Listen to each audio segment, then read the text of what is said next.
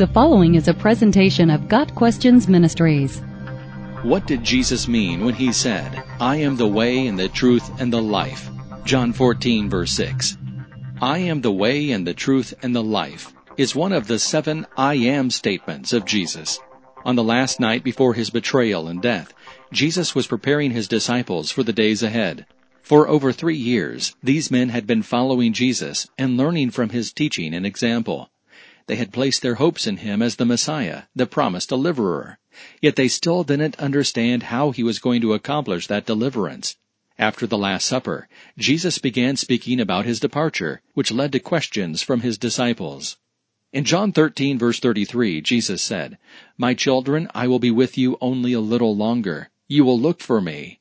And just as I told the Jews, so I now tell you, where I am going you cannot come. This prompted Peter to ask where he was going in verse 36. Peter and the others did not understand that Jesus was speaking of his death and ascension to heaven. Jesus' response was, Where I am going you cannot follow now, but you will follow later. Peter was still misunderstanding and declared that he would follow Jesus anywhere and even lay down his life if necessary. As Jesus patiently continued to teach his disciples, he began speaking more plainly about heaven, describing the place he was going to prepare for them. John 14 verses 2 and 3. Then Jesus said, You know the way to the place where I am going. Verse 4. Speaking for the others, Thomas said they did not know where he was going, so how could they know how to follow him there? It was in answer to this question that Jesus uttered one of these seven famous I am statements. I am. In the Greek language, I am is a very intense way of referring to oneself. It would be comparable to saying, I myself and only I am. Several other times in the Gospels we find Jesus using these words. In Matthew 22 verse 32, Jesus quotes Exodus 3 verse 6, where God uses the same intensive form to say, I am the God of Abraham and the God of Isaac and the God of Jacob. In John 8 verse 58, Jesus said, Truly, truly I say unto you, before Abraham was, I am. The Jews clearly understood Jesus to be calling himself God, because they took up stones to stone him for committing blasphemy in equating himself with God. In Matthew 28 verse 20, as Jesus gave the Great Commission, he gave it emphasis by saying, I am with you always, to the end of the age.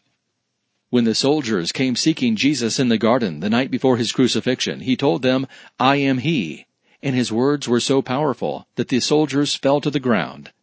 John chapter 18. These words reflect the very name of God in Hebrew, Yahweh, which means to be, or the self-existing one. It is the name of power and authority, and Jesus claimed it as his own. The way. Jesus used the definite article to distinguish himself as the only way. A way is a path or route, and the disciples had expressed their confusion about where Jesus was going and how they could follow. As he had told them from the beginning, Jesus was again telling them and us, follow me. There is no other path to heaven, no other way to the Father. Peter reiterated this same truth years later to the rulers in Jerusalem, saying about Jesus, Salvation is found in no one else, for there is no other name under heaven given to men by which we must be saved. Acts 4 verse 12. The exclusive nature of the only path to salvation is expressed in the words, I am the way. The truth. Again, Jesus used the definite article to emphasize himself as the only truth. Psalm 119 verse 142 says, Your law is the truth. In the Sermon on the Mount, Jesus reminded his listeners of several points of the law, then said, But I say unto you, Matthew 5 verse 22, etc., thereby equating himself with the law of God as the authoritative standard of righteousness. In fact, Jesus said he came to fulfill the law and the prophets. Matthew 5 verse 17. Jesus, as the incarnate Word of God, is the source of all truth. The life. Jesus had just been telling his disciples about his impending death, and now he was claiming to be the source of all life. In John 10 verses 17 and 18, Jesus declared that he was going to lay down his life for his sheep and then take it back again. He spoke of his authority over life and death as being granted to him by the Father. In John 14 verse 19, Jesus gave the promise that because I live, you also will live.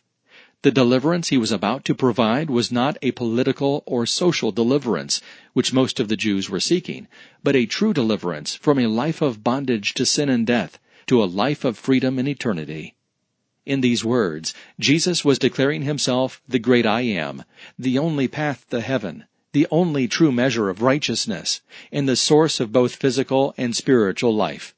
He was staking his claim as the very God of creation, the Lord who blessed Abraham, and the Holy One who inhabits eternity. He did this so the disciples would be able to face the dark days ahead and carry on the mission of declaring the gospel to the world.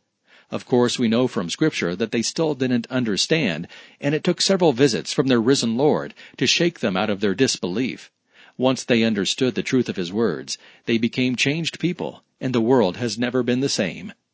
So how do we follow Him today? The same way the disciples did long ago.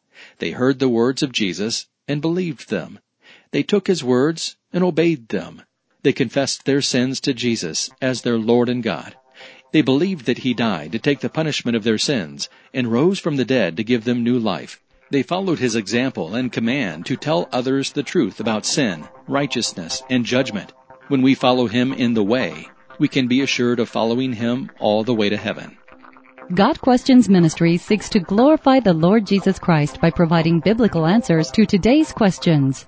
Online at GotQuestions.org.